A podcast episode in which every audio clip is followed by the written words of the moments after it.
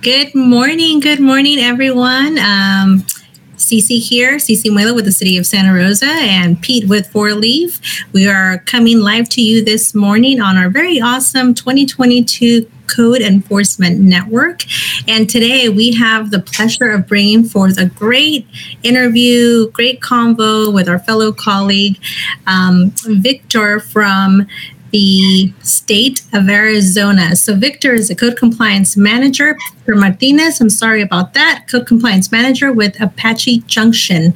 And in addition to that, Victor also serves as president of CELA, or the Code Enforcement League of Arizona. Um, I actually had the pleasure of meeting Victor a couple years ago in passing um, through our code enforcement network and had the opportunity to meet him as well recently in Arizona at ACE.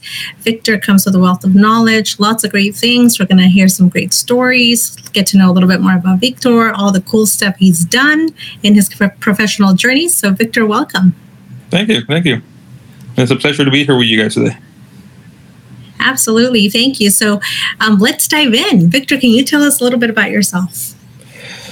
So, uh, I am a code compliance manager here for the city of Apache Junction. Uh, I've been in doing code compliance uh, functions probably since I was 18. So I've been on it now for probably over 20, 25 years doing code compliance. Uh, I hold a master's in business administration and a bachelor's in business administration.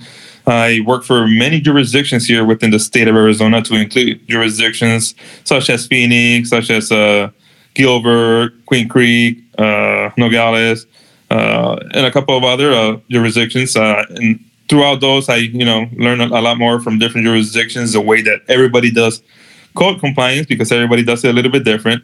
Uh, so I had the throughout my career, I had the opportunity to go to different states for code enforcement conference where I uh, develop a lot of relationships with a lot of individuals such as Pete, such as Cecilia, and other co-compliance uh, managers, co-compliance officers throughout the United States. Um, also, I've been the president uh, for the Code Enforcement League of Arizona, and I've held other positions there within the within the uh, association, such as second vice president, first vice president, and in in the code enforcement league of arizona we offer a lot of a lot of trainings to the code enforcement officers in the state. We have a certification program uh, known as a uh, certified code enforcement officer one, uh, code enforcement officer two, and then currently, after working for many years uh, together, we are going to offer a certified code enforcement officer three training program here in the state. And all those courses I take take in, in conjunction with one of the community colleges here in the state, so you do get college credits for those courses. And I think uh, since I've been the code enforcement league of Arizona, I've helped uh, many code enforcement officers achieve that certification. Uh, also, here in, in many municipalities I work for, such as Apache Junction, I have brought a lot of programs forward, such as a lot of abatement programs, a lot of uh, you know uh, cleanup programs, uh, a lot of uh, just cleaning up nuisances, doing a lot of demolitions and unsafe buildings, uh, nuisance properties. So throughout the many years I've been in code compliance, that's kind of uh, you know what I've done, what I, what I've been doing. So um, you know, just we always like to tell the origin story how we kind of met. So I met uh, Victor in Colorado during one of the ACE conferences. Uh, it was my first conference. You know, uh, got to meet a lot of the state presidents. Victor was one of them. Um, I got to sneak in into the uh, the state president's meeting. I wasn't supposed to be there, but I went there anyways because that's the, what I do. And um, during that meeting, I uh, had recently just uh, left the California Association of Code Enforcement Officers um, and joined the American Association. Uh, I was en route to become a board member uh, for as their uh, ambassador. And during that time, I just coincidentally the president of CACEO happened to be there. Her name was Carrie Simpson, and she ended up meeting. She ended up crashing the uh, the board meeting's president. We got to meet Victor. We got to meet Kelvin Bean, Greg Smith. There's a lot of great folks out there, and you know if you ever get a chance to go to these types of meetings, uh, go. You will meet uh, a lot of people, and your network just grows infinitum. It's just, it's just a it's a great thing. And I got to meet Victor, and then you know once I got to meet him, I just realized he goes to a lot of training. Ended up hanging out with him in Las Vegas for Educode. Uh, that was a great time. And if anybody gets a chance to go to Educode, please go to Educode. it's, it's an awesome time. It's normally held at the uh, New Orleans, and it's uh, it's this February 28th through March 4th. Uh, we're gonna have uh, Alan Ellis on the show in a couple weeks uh, to discuss uh, Educode. So that's a very good thing. Also, so now when it comes to the origin stories, now you said Victor, you said you started code enforcement around 18. Correct. Right? I started back when I was 18. I started doing solid waste ordinance enforcement. So it was a little bit different. The the property maintenance, but it was solid waste. Uh, and it's funny that you mentioned a lot of this uh, training programs because yeah, I can tell you, Pete just goes anywhere, anytime. Pete doesn't care what class it is; he just goes in there. But you know, one of the things I can tell you is I was able to uh, get to know some good instructors in those national conferences, and I was able to bring some of those instructors here to the state level uh, uh, trainings that we have.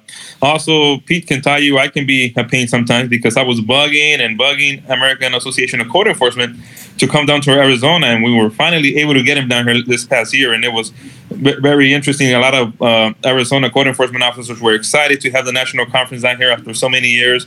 So you know, I do that. That's what I do as president of, of the board. Is just I'm gonna do whatever I can to to get the trainings that the code enforcement officers here need. And if it if it means that I have to be calling ACE every week to bring it to Arizona, that's, that's what I'll do. And, and Pete can tell you I'll, I'll do I do all that the lesson here is squeaky wheel gets the grease. correct, correct. right? So, but you know what? Um, in all reality, Victor's one of the most, uh, you know, he's a very charismatic guy, you know? And, and one of the things that he does bring is he had, he brings his passion to code enforcement to Arizona. He lives his, you know, he, he brings his passion of Arizona, you know, anywhere he goes. So people know Victor as Victor from Arizona. so you know, um, I think I, when I met him, he was at Kings Creek. So uh, let's get back to waste management. Let's let's go back because I love going back and uh, you know. So how did you end up getting into waste management? You know, because 18 is a pretty young age. So yeah, the interesting thing is when uh, back at 18, I was working as a security guard at one of the high schools, right? The high school I graduated from. And I see this position open up in the in the city of Phoenix. And I say, you know what, sounds interesting.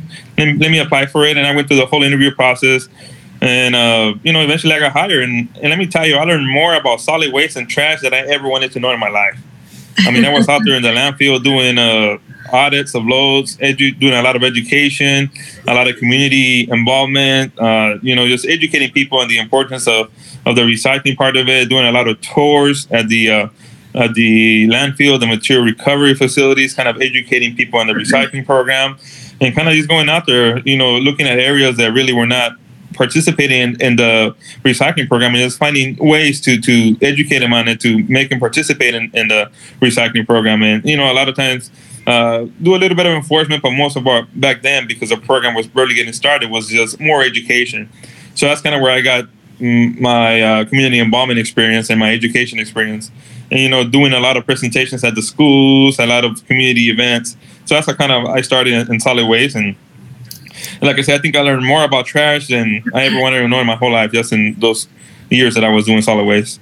So, Victor, if I if I may, Pete, um, so two things that you said. So you were fairly, you know, younger. Um, you know 18 getting started security guard then you go into solid waste um, and you start learning the ins and outs but I think that one of the things that really stands out for me is you said, you know, community involvement, education, outreach, really getting out into the community. And I got to say, you know, for, for those of us, many of us that actually have been doing the line of work that we've done for as many years, we're not always so, um, keen or so ready to be front and center, right? To be doing the education, to be doing the community involvement because we we tend to maybe be a little introvert or we don't know how to find a way to kind of communicate with the community. Um, what do you think helped you prepare yourself to, to have that community involvement to to get out there at the beginning of having to do that community outreach? What were some things that you remember that perhaps you fine-tuned throughout the years to get you to today? You know one of the things to say is practice makes you better and i do believe that. I mean back then uh, you know, like everyone else, we're shy to do community presentations. So, so what I did, I started taking a lot of those uh, classes that kind of help you speak in the community, kind of help you better yourself and doing those presentations and speaking to people. In fact, uh, back then I was the uh, kind of like the liaison. I would do a lot of, uh, you know, radio shows uh, in Spanish. I would do a lot of uh, TV shows in Spanish just to educate individuals So I was kind of like the to-go person for for the Spanish interviews. And I think uh, what helped me is just taking classes. Uh, a lot of uh, what I did too once. I remember this is people were telling me, Victor, you talk too fast when you do your presentation. Slow down. so I recorded myself and I started listening to myself, and I think a lot of that helps.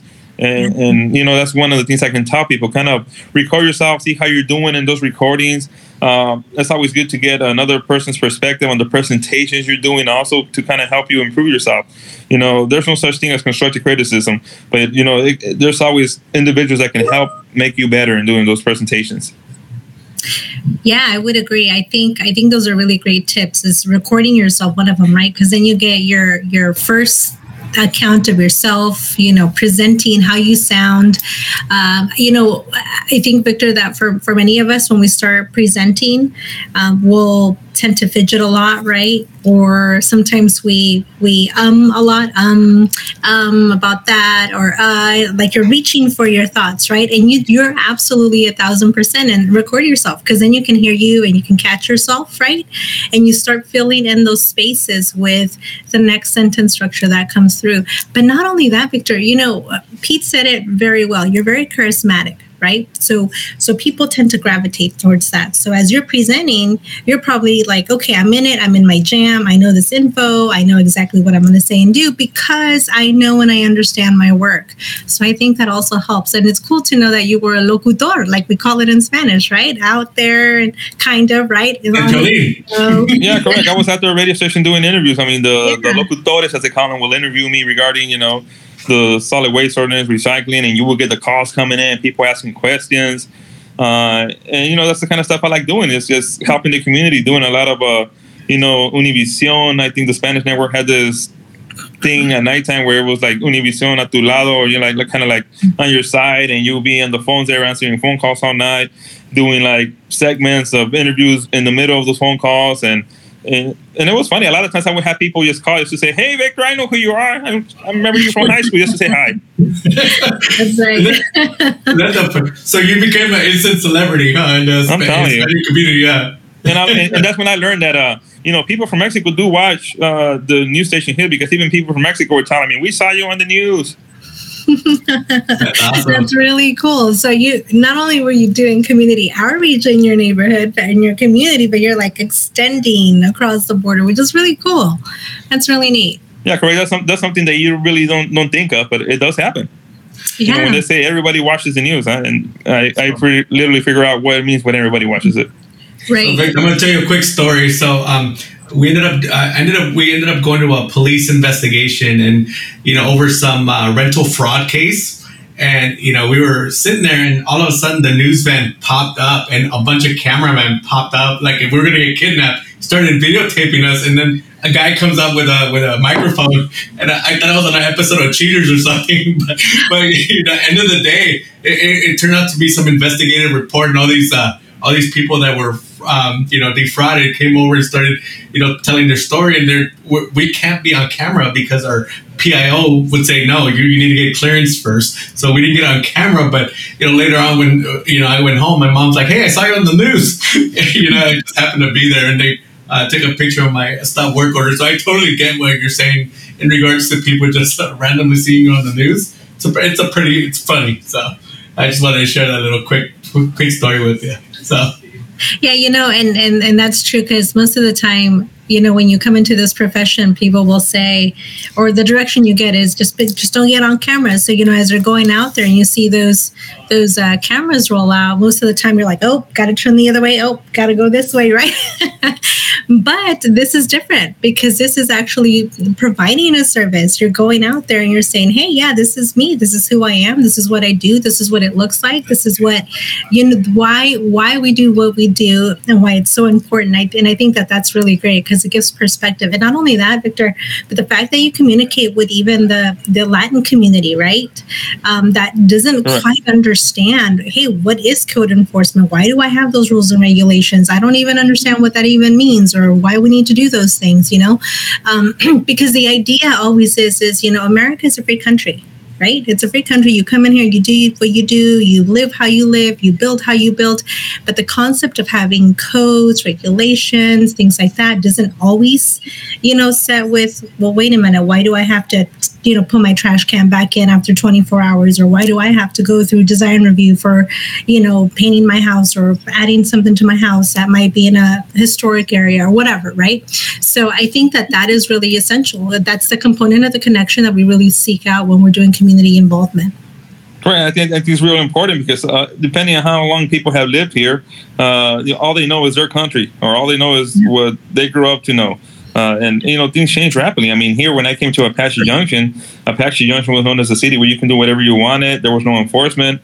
Now all of a sudden, when I get hired, you know they want to go a different direction. You know, the city manager gets this yearly um, uh, surveys, and one of the questions in there was, okay, will you recommend a friend or a family member to live there? And, and nine out of ten were saying no, or eight out of ten, whatever it was. So they want to change the concept. And now, you know, you come in here as as a new co-compliance manager trying to change that concept to individuals who've been used to doing things a certain way for 20, 30, 50 years, sometimes it can get difficult. So that's where your education will come in, your community involvement comes in, and you know start educating before doing the enforcement, so they can kind of know why. Why is it that you're doing the enforcement? Why is it important? And that's why I totally agree with with you know, having that community involvement, that education, uh, prior to just doing a lot of enforcement for for many different individuals that probably wouldn't have known that from before. Now, now, Victor, you doing this exercise in Apache Junction, did you see it like not being implemented in other cities? And, you know, maybe management just said, hey, go and enforce this without any education or anything. Did you ever see that backfire? Or did you ever see other, you know, successes in what you're doing right now? Look, I've seen it before where, where you know, you got, uh, not in this city, but in other cities where management wants, you know, enforcement, enforcement, forget the community involvement. And you can see people going up, getting upset because they're not getting the information. They're just getting enforced. They're going to your local elected officials. So I see, I seen where it backfire when you don't do the education or the community involvement. That's why I think it's important to, to educate first before going to strictly to a, to an enforcement uh, aspect of, of the code enforcement.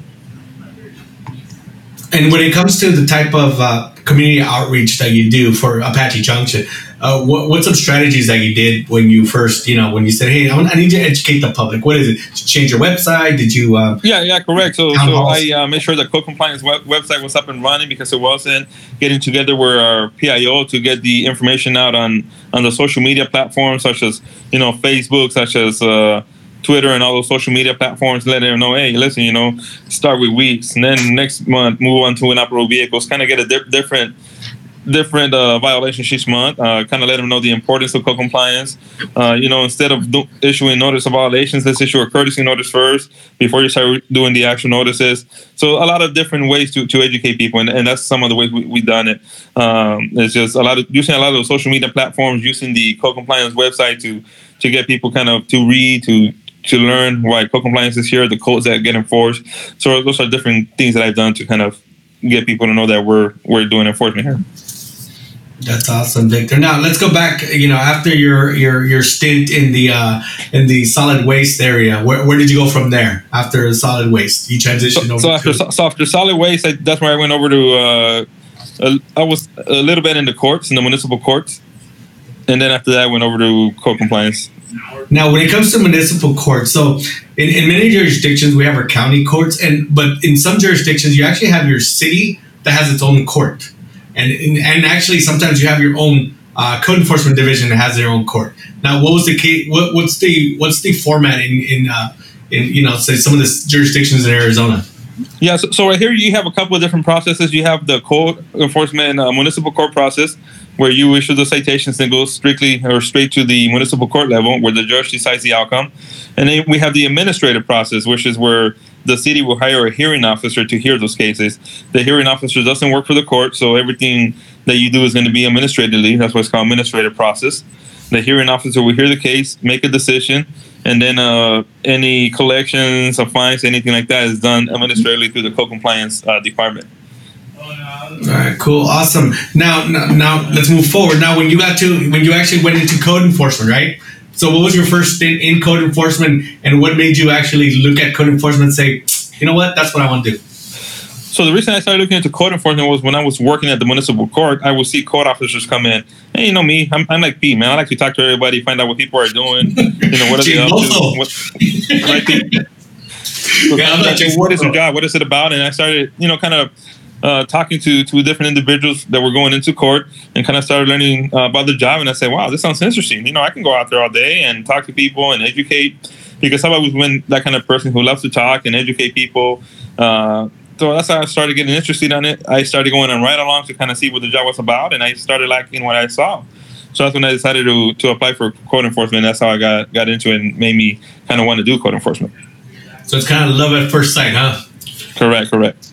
So you, you know you know it's funny because you know one of the things that I, I really reiterate over and over it's like you know what? Your presence your tone your facial expressions they all play a big factor in how you communicate with the public.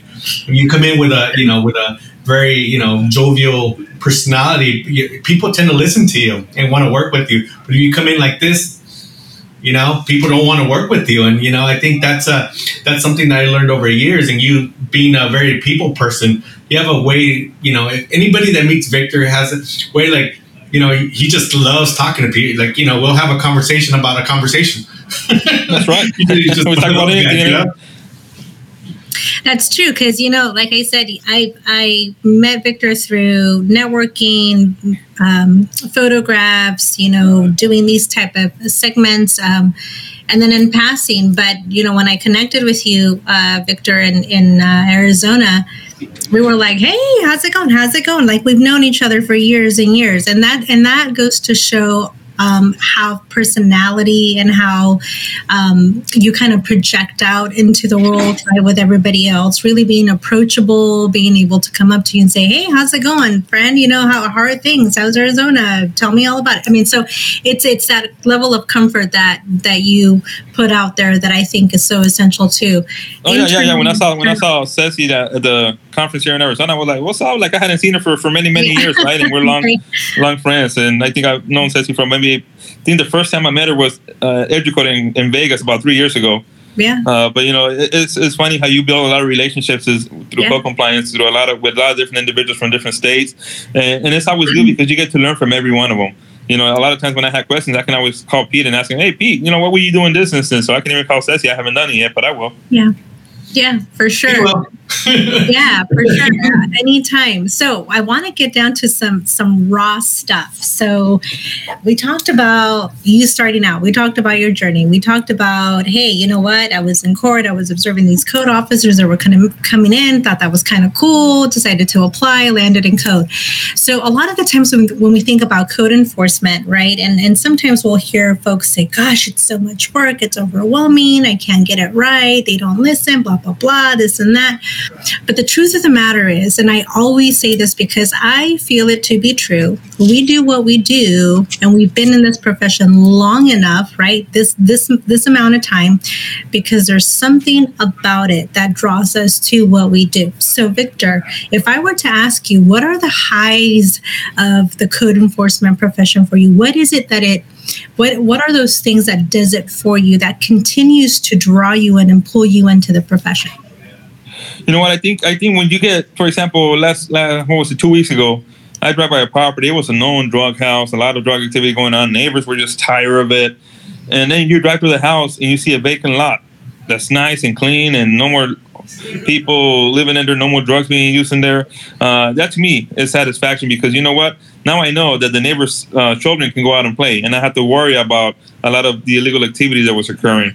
I mean, I have a story. One day, I was uh, shopping at a local supermarket store down in Phoenix, and somebody comes to me and they says, "You're that code enforcement officer," and you know the first thing you comes to your mind is like, oh shoot, I'm in trouble. I probably did run a ticket or something, and you know, mm-hmm. and then all this person says was, you know, I want to thank you for taking the house down. It's a lot safer now. I, my children can go out and play. So I think that's the satisfaction that I get for doing my job. You know, I think that's, that's what makes me keep doing what I do, and that's why I'm on the on the state board because I love to train people on what I know. I love to pass my experience on to to people and I'm helping succeed in their jobs. That's what they want to do. In fact, what I tell people here in the office or anybody that I know is, hey, if you ever want to be in management, you know, I'll, I'll show you what I know. I'll, I'll help you get there and, and, and kind of train you on, on what I know and how I got there to kind of help you succeed in, in your career.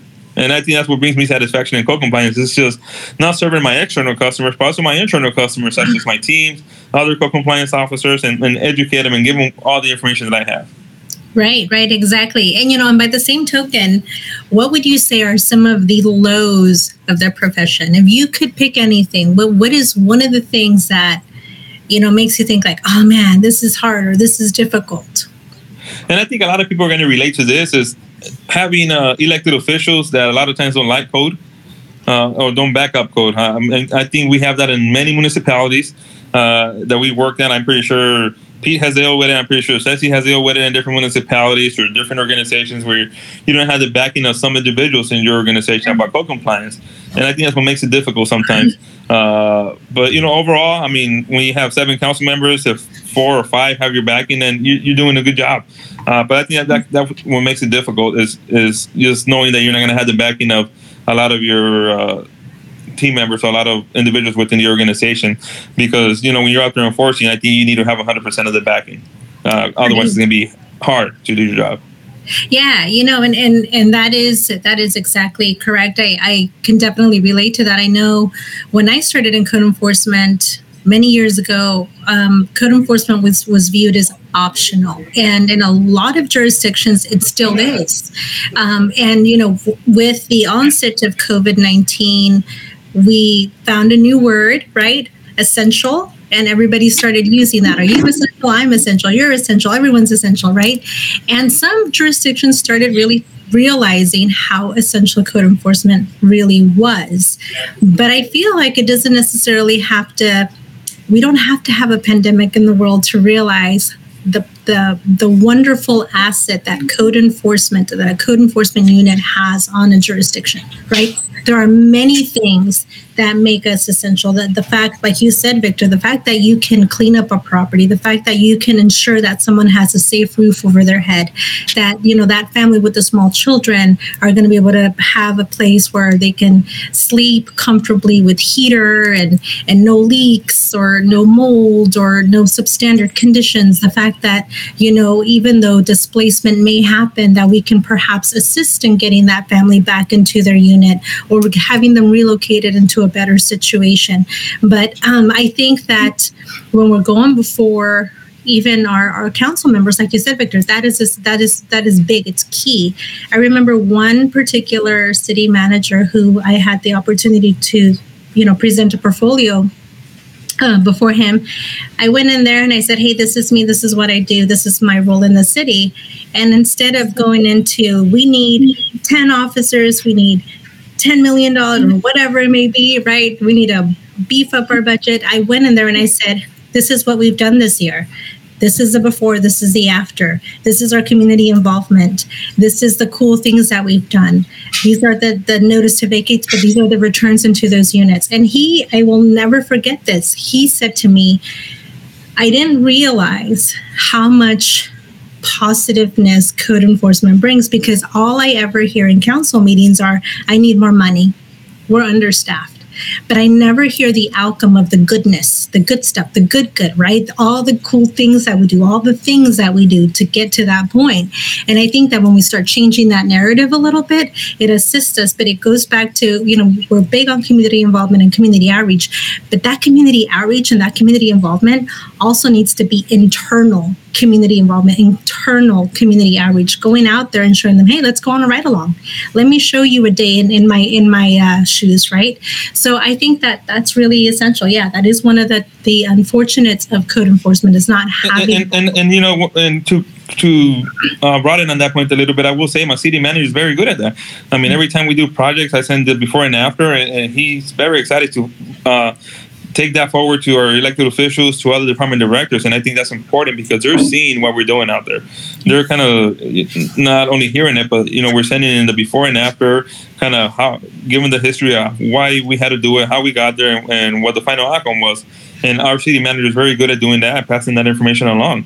Uh, you know, also one of the things I, I forgot to tell you, you know, it's a story where my director and I go out to a property, uh, and as soon as we arrive, the neighbors are clapping they're happy. They're clapping at us because they're seeing work being done where you know you had a lot of activity in, in, on the property. So those are the kind of things that you know we pass on to to the city manager to our elected officials so they can see the difference.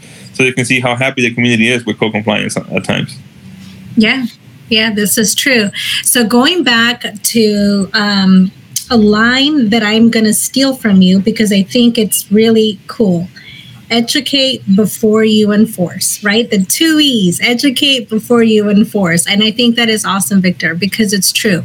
Education, again, getting out in the community, letting them know who we are, why we do what we do, from the littlest littles to the adults, but also internally, educating before we enforce. Hey, if you haven't connected with your fire department or your LE department or your city management department or planning or whomever, educate before we go in first hey this is what we can do. These are the things that we can assist you with. These are the things that we can't assist you with. However we can provide you a resource or a number or whatever. Victor i think that's so cool. I think the fact that you you look at code enforcement with that lens is is a new way of doing code enforcement. It's an effective way of doing code enforcement because you're not so honed in on enforce, enforce, enforce. There's always something to learn about every case that we're enforcing, right? And every case that we enforce always teaches us something new. So I like that. Educate before you enforce. Correct. And one of the things I have is is I don't use no in my vocabulary. What I tell people is even when I train my my my team members, when I train other code enforcement officers, is never say no to someone. always mm-hmm. give them what you can do for them I mean, because we do a lot of enforcement on, you know, accessory structures um, or many other items out there. Uh, and they can come come to me and says, you know, you're trying to say I can't have that accessory structure there, I'm not going to say no. I'm going to say, well, you can have it, but this is how you can have it, or this is what you can do to be in compliance. I just hate the word no because it's so negative. I mean, when you tell someone no, I think you're kind of already getting that person more upset than they already are. But if you give them those options, I think that's what's going to make a big difference in doing that enforcement. Yeah. Now, one of, one of the things you touched on, Victor, was the internal camaraderie that you have to have as well. You know, and, and a lot of people don't realize that code enforcement touches every division finance with licensing, public works with encroachments, police with these drug houses. Um, you know, uh, what else? There, I mean, there's so many uh, uh, planning. You know, that that's another component. Engineering yeah, um, there's so many components that we touch on a daily basis. Yeah, it might not be ours all the time, but guess what? So we're out in the community, we're hearing about it, we're watching it, we're seeing it, we're doing it. We have to communicate with all these internal internal customers, like you said. It's so important because you know, in my in my heart of hearts, I always believe that code enforcement is the hub of every city because we're normally people's first uh, real interaction with the, the public. Because some people will never ever you know have to deal with city government unless they have a complaint or they need to pull a permit or I mean, and, and we happen just to be that that person their first appearance. So I think the way we conduct ourselves and the way you're explaining, educating, and giving people options, I think that is the way to do code enforcement. Because if you go in as, as you know with like a hammer and say, "Hey, you need to do this because I'm the code enforcement officer," and I say so, you know, it gives a, a bad taste of the code enforcement profession and any city uh, any city role that we may have. You know, and one of the things you, you just mentioned, Pete, is, is kind of interesting when you say we need to work with our internal customers.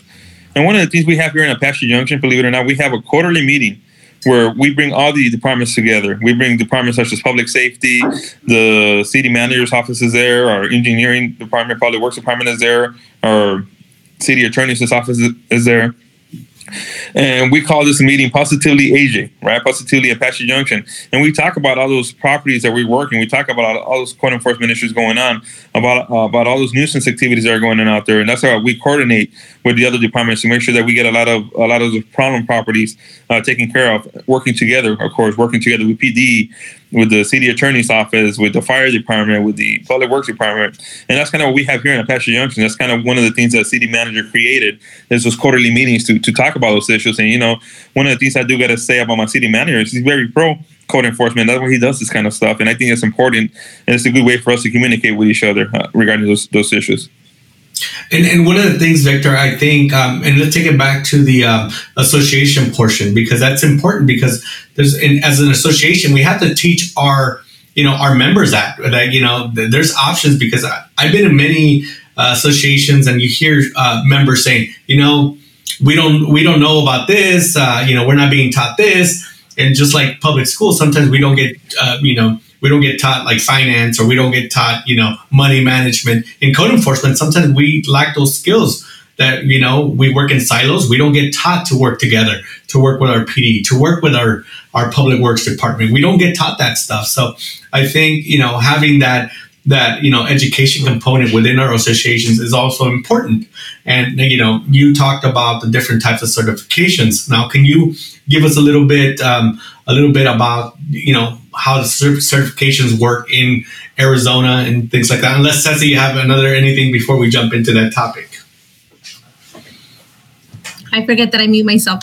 No, I think let's jump into that. Um, and the reason is, is you know, Victor, we we Pete and I actually get a lot of um, awesome network connections from various states. And I think one of the things that we always like to highlight is how someone in a specific state can connect with code enforcement, what they can do to start their journey, get certified, go to the trainings, and do all those cool things that will get them to where they need to be. So if you wouldn't mind just kind of letting us know and sharing with everyone how one would go about getting their certification.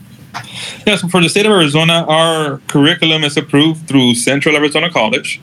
So you do get college uh, credit hours for, for taking our, our our academy certification academy we have level one which is you know the, the introduction uh, you know for new or beginning code enforcement officers and we go through everything from uh, you know public information through legal aspects through uh, case documentation how to present evidence uh, you know, how to deal with people in meetings, how to officer safety. And we go through all those items, you know, how to read blueprints, how to read legal descriptions and go through all that kind of information. Uh, and then uh, once, and then once you go, through, it's a six, uh, three week uh, period when you go to two full days a week. So you're going to be a total of 16 hours a week, right? Uh, times three weeks. So, and then you get a half a credit for, for each class that you take. So each day will be half a credit that you're getting. Um, and at the end of the uh, three weeks, you're going to get three credit hours for the community college. And you're going to get your level one certification. Now, level two is kind of going through the same things again, but more advanced, more in depth. You know, that's more for code enforcement officers who who have been in the in the industry now maybe a year, six months, and kind of learn a little bit more of the advanced techniques, advanced information of code enforcement. Kind of you know how to do um, administrative warrants, how to get the criminal process, and and more in depth into to the the actions of code enforcement.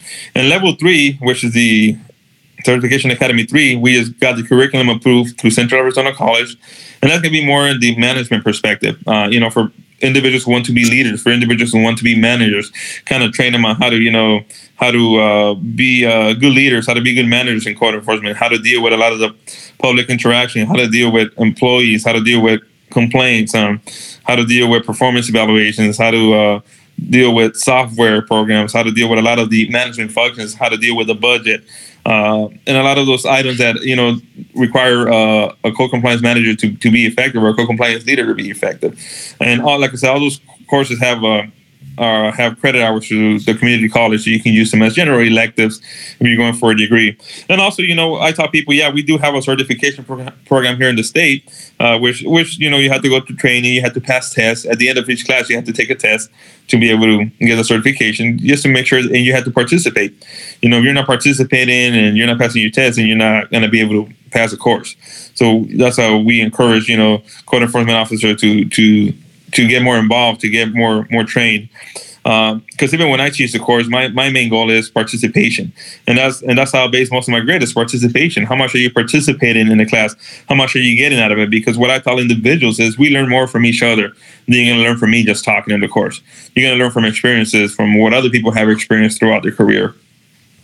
And also, what I, uh, that doesn't take away from the national certification. It says me, I am a certified code enforcement officer and a certified code enforcement administrator, which I also I believe are good certifications to have. You're going to be in the code enforcement career for a while. Now, uh, Victor, how did how did you actually get involved with your state association? Because you are pretty involved. You know, I met you when you were president, then you scaled out to be another position, and another position. Now you're back to president. so how, how, do you, how, do I get involved? It's interesting. Involved? This this lady by the name of Martha Ortiz. She worked for the city of Avondale, and I met Martha Ortiz. You know, probably by going to different classes, different trainings here in Arizona and she just called me one day and says, "You know what, Victor? I have a secretary opening. I'm going to nominate you so you can be our secretary uh, because the secretary quit in the middle of the term." And I'm like, "Okay." What, what Martha didn't tell me though is once you're in, you're in. You can't get back out. yeah, so now, now I'm in. So that's kind of how like I got involved. But you know, like I said, to me, what I really love doing is uh, training. So you know, to me, it was good that she got me in the association because you know I can now train individuals. I can now get my my professional experiences to to many court officers who are starting, to many court officers who have been around a while. And, and you know, I'm like Pete. I like going out there, educating, showing people what I know about this profession, and I'm real passionate about it. Otherwise, I wouldn't be doing it. Right, and I think that I think that uh, Marta probably saw that and said, hey victor this is what you're doing. Guess what? You're stuck. You're staying in. So she she knew. She knew what she was doing and we're so glad that she did because here you are right? And, and doing all the great things for everybody else that wants to come in. So victor um, if i were somebody brand new coming into code enforcement right? I, I don't know a lick of code. I, I don't even know where to start. Um, and i have all these questions. I want to get started. What would be a piece of advice that you would give to me what I tell people is if you don't know anything about code enforcement, the first thing to do is come sit down with us. Come come sit down with us. Come do a ride along to kind of get the uh, you know what what we do in code enforcement, kind of get the you know the basics of it. Uh, you know, you can always call any code enforcement officer and they'll tell you what the what the job is.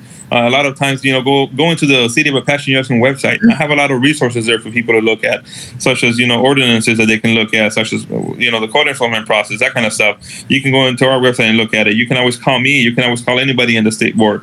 Uh, you can always call Peter. You can always call Ceci. We're all excited to tell you about what we do in our job, kind of give you the introduction. Also, taking the courses such as you know the CELA level one, or even going to some of the trainings that we offer here in Arizona, or going to some of the trainings that ACE offers in other states, or even the EduCode in Vegas. Those are all places where you're gonna get information on what code enforcement is. And you know, I think it's real important that if you really want to know about this profession or join this profession, please reach out, take classes, uh, go into the website. Uh, there's a lot of resources out there that can tell you about the job. Yeah. Now, what about for those that are in a position of wanting to go into management or to fine tune their management skill set as a manager, Victor? Um, what would be one of um, you know the the or what would be a piece of advice that you would give someone when they're leading a team? When leading a team, what I, one piece of advice is that I would tell individuals is kind of show your code enforcement officers what you know, educate them, train them. To me, uh, my code enforcement officers would tell you I'm not a dis- discipline kind of guy. My code enforcement officers make a mistake. I'm gonna help them so they don't make that mistake again. You know, I want to make sure that they learn from the mistakes and not. And I don't think uh, being a micromanager or being a, a person who's disciplining, unless I mean, there'll be instances where you do have to do it, but you know that's that's me. Also, you know, take our level three, CELA level three academy that we're having, where we're going to teach you a lot about being an effective leader, being an effective manager, how to deal with different situations. I think would be a good way. Also, I know uh, at ACE they have what's known as a management track. Uh, you know, take that management track if you have the opportunity to do so, because there's a lot of uh, leadership classes that are being uh, given in there that will teach you how to be, you know, a good leader. Also, there's a lot of different ways uh, or a little di- different resources out there that, that you can can check out and that you can take. Also, you know, call different managers. I mean, you can call me, you can call other managers if you have questions on how to do certain certain items, and I will give you my opinion on how I would do it. I'm pretty sure Pete will give you his opinion on how he would manage a situation. And I think there's there's a lot of us out there that you can call that will be good resources to you. Yeah, for sure. And you know, um, outside of all the code training that is super valuable when you're when you're going through code enforcement, not just when you're starting out, but for continual education as well as fine tuning. Because sometimes, you know, depending on whether or not you're assigned a special project or um, you know you're doing something completely different, coming back in is it's almost like a relearning or a fine tuning, if you will, of your skill set. I, in regards to education, we always try to strive not to box ourselves in specifically just to code because there are so many moving parts. In fact, um, I, I always say, even with our building inspectors, our plan checkers, anybody in this building industry, right? Most of the time, someone will say, Well, I'm not code enforcement. You know, I don't do code compliance. And I always like to remind everybody, Well, hold on a second. Let's go back to chapter one administration of every single model code. and in there, it'll tell you that we are all enforcers of that code. We're all there to ensure that the code is being enforced and, and followed, right? Meeting the intent of the code what other resources, Victor, are out there for those that want to also expand on their knowledge base for training? Correct. The resources are, you know, reading a lot of those, a lot of those code books. I mean, you have the international res- books, which includes the residential code, the building code. You can go into different zoning ordinances and read those. You can go into uh, different code compliance websites and read the ordinance as they enforce there.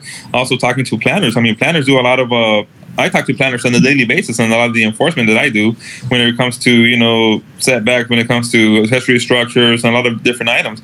The zoning, a lot of times, a lot of planners will know a lot of uh, the enforcement part of it, and they can give you a lot of uh, information. You know, talk to building inspectors, building officials. Um, also, permit technicians can be a lot of help. Uh, permit technicians get a lot of the applications when we red tag them, when we do unsafe mm-hmm. buildings. They're, they're, the ones who get those applications. So they know a lot of information too. There's a lot of resources out there that, that you can reach out to. You know, a lot of uh, you know permit technicians. Uh, organizations, a lot of building uh, inspector organizations that can have a lot of resources for you to review. Yeah, that's so true. So, when you've been in this profession, as long as we've all been in this profession, Victor, as long as you've been in this profession, how is it that you still keep that smile on your face? How is it that you still find the passion for what you do? What is it that continues to motivate you? What advice would you give somebody when they start becoming a little stale, if you will?